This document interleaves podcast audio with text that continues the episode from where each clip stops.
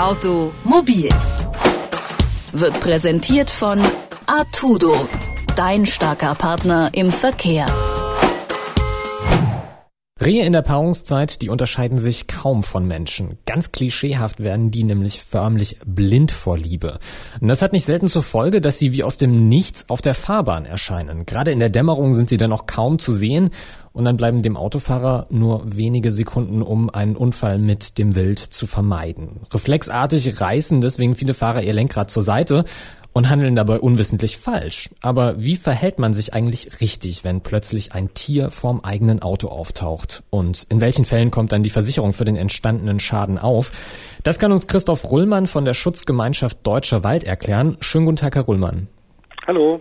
Gerade ist Paarungszeit bei Rehen und somit sind besonders viele Tiere unterwegs. Was sollte man denn als Autofahrer tun, wenn plötzlich ein Reh auf der Straße auftaucht? Auf jeden Fall die Geschwindigkeit reduzieren, nicht überreagieren, das ist ganz, ganz wichtig. Das ist natürlich immer so eine Stresssituation, deshalb muss man immer darauf achten, dass man auch alles richtig macht. Ideal ist es, wenn man abblendet und wenn man hupt. Jetzt nehmen wir mal den Worst Case an. Ich habe das Reh angefahren. Was mache ich denn dann? Mhm. Auf jeden Fall erstmal natürlich die Unfallstelle sichern.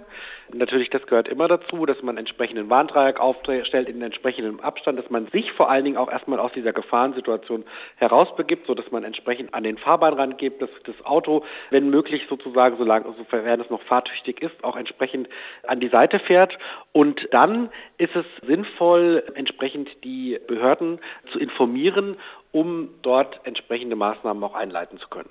Was ist denn, wenn das Tier tot ist? Also also wenn das Tier tot ist, würde ich es sozusagen an der Stelle belassen. Wenn es mitten auf der Fahrbahn liegt, ist das natürlich eine schwierige Situation. Wenn das eine vielbefahrene Straße ist, würde ich dann da überhaupt gar nichts machen, sondern würde sozusagen sofort die Behörden verständigen, dass die entsprechend dort etwas einleiten und äh, entsprechend tätig werden. Wie ist das denn mit der Versicherung? Die zahlt ja nicht immer bei solchen Unfällen. Wann kann ich mir da einen entstandenen Schaden ersetzen lassen und wann bleibe ich auf den Kosten sitzen?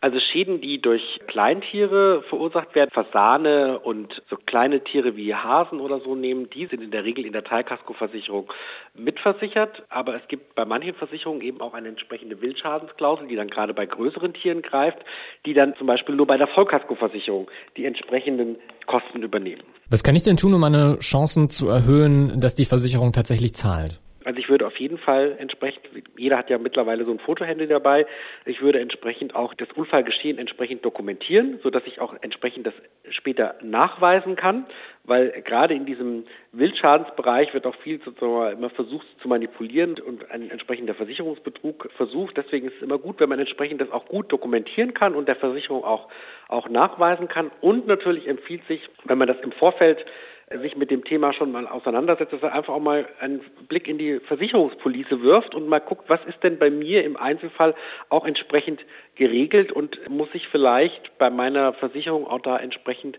nochmal nachhaken, diesbezüglich eine Aufstockung des Versicherungsexposés beantragen. Die Zahl der Wildunfälle, die ist ja in den letzten Jahren wieder angestiegen und deswegen wird auf vielen Straßen versucht, die Tiere möglichst fernzuhalten. Mhm. Wie funktioniert das denn? Wie macht man das? Also da gibt es ganz verschiedene Ansätze. Meistens äh, funktioniert das über so Lichtreflektoren hat man schon oft gesehen. Also wenn man zum Beispiel an so Leitpfosten wird dann oft nochmal so ein kleiner Reflektor, der im Prinzip den Lichtstrahl des Fahrzeugs sozusagen in den Bestand wirft. Oder es geht über Duftstoffe, die auf entsprechenden Pfosten zum Beispiel aufgebracht werden. Das sind dann meistens solche Geschichten, wo teilweise Tierhaare verwendet werden, die dann auch immer noch mal mit verschiedenen Duftstoffen bedampft werden.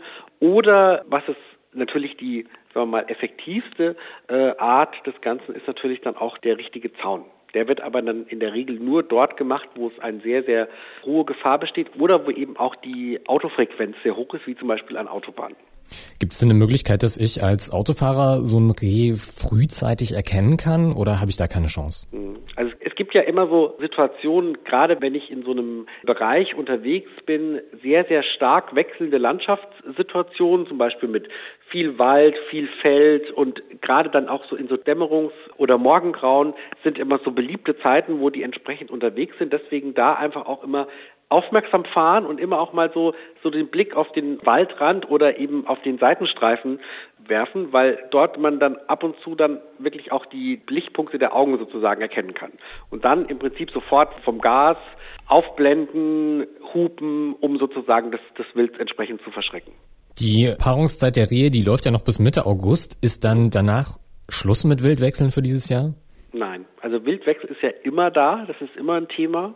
Ist halt natürlich nur in der Paarungszeit sind die, wie gesagt, natürlich sehr, sehr, sehr aktiv, aber das ist ein Thema, was man eigentlich immer beim Autofahren eigentlich beachten sollte und immer, wo man drauf Wert legen sollte. Oft ist es ja auch, wenn man an besonderen Gefahrenpunkten unterwegs ist, wo viele Wildunfälle schon passiert sind, sind ja auch oft Hinweisschilder aufgestellt von der Straßenbauverwaltung, also dass man da auch nochmal in diesen Bereichen gezielt darauf achtet.